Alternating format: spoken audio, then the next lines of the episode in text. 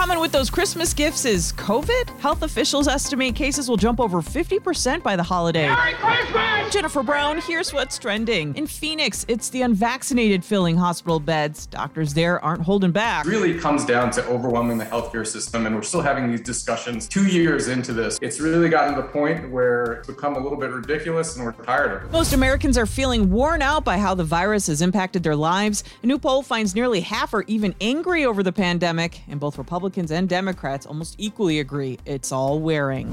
Prayers have been answered. The group of missionaries held captive in Haiti all have now been released. Today marked two months in captivity. The 12 left are now free.